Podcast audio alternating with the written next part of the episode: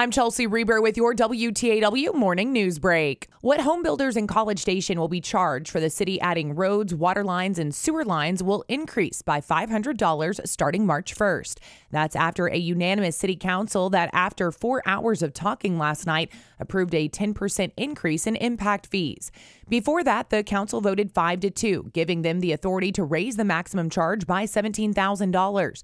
Homebuilder Hunter Goodwin said raising impact fees would lead him to break a promise he made to current homeowners in his Greens Prairie Reserve development. If you take my fees from 5,000 a lot up to 30,000 a lot as proposed, I'm dead in the water. I have to completely overhaul the entire plan. And I guess I have to just go back to all those current homeowners and tell them that the plan we promised and that we were allowed to do back in 2017 by another council, you changed the rules on me, so we're going to have to change the rules on you, and I apologize for that. The council did not decide what, if any, grandfather developments will be exempted from impact fees.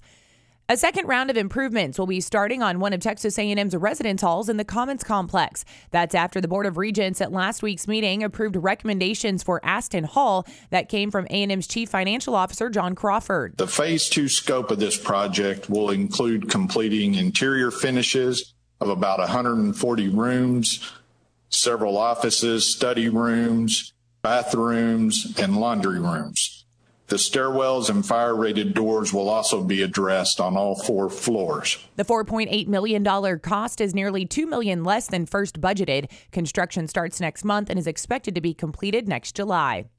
Two elderly people were found dead inside a College Station motel yesterday afternoon. College Station police made the discovery following a welfare concern call from the Motel 6 at Texas and Brentwood.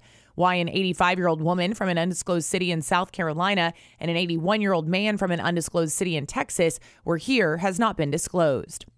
New leadership has been announced at the nonprofit Hospice Brazos Valley organization. The new president and CEO is Vice President and Chief Financial Officer Lisa McNair.